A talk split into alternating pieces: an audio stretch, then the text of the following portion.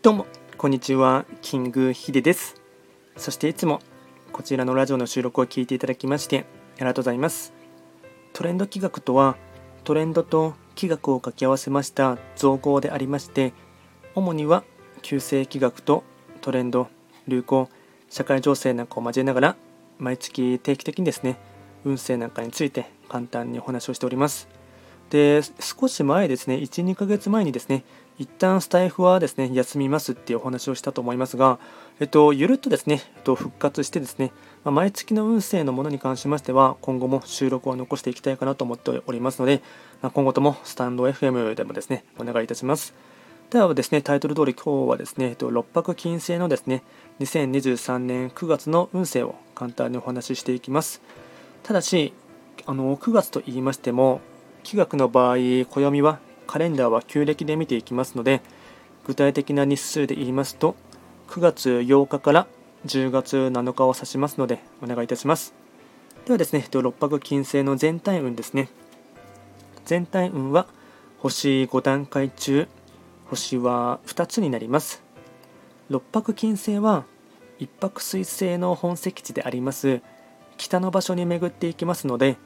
法医学の作用といたしましては北とかあとはですね一泊水星からの影響を受けますし、まあ、この場所はですね、まあ、いわゆる寒入といいまして一月間の冬の冬の時代となっていきます。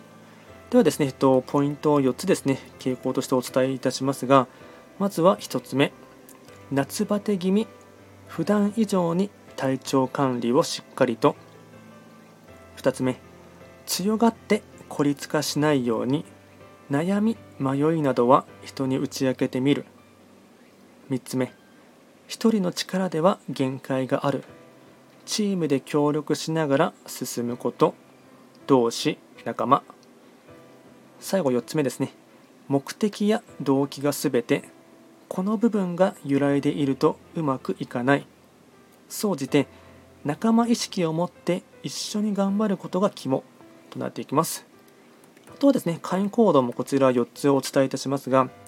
まずは1つ目、水分補給、よく眠ること。2つ目、初心を忘れない、モチベーションの維持。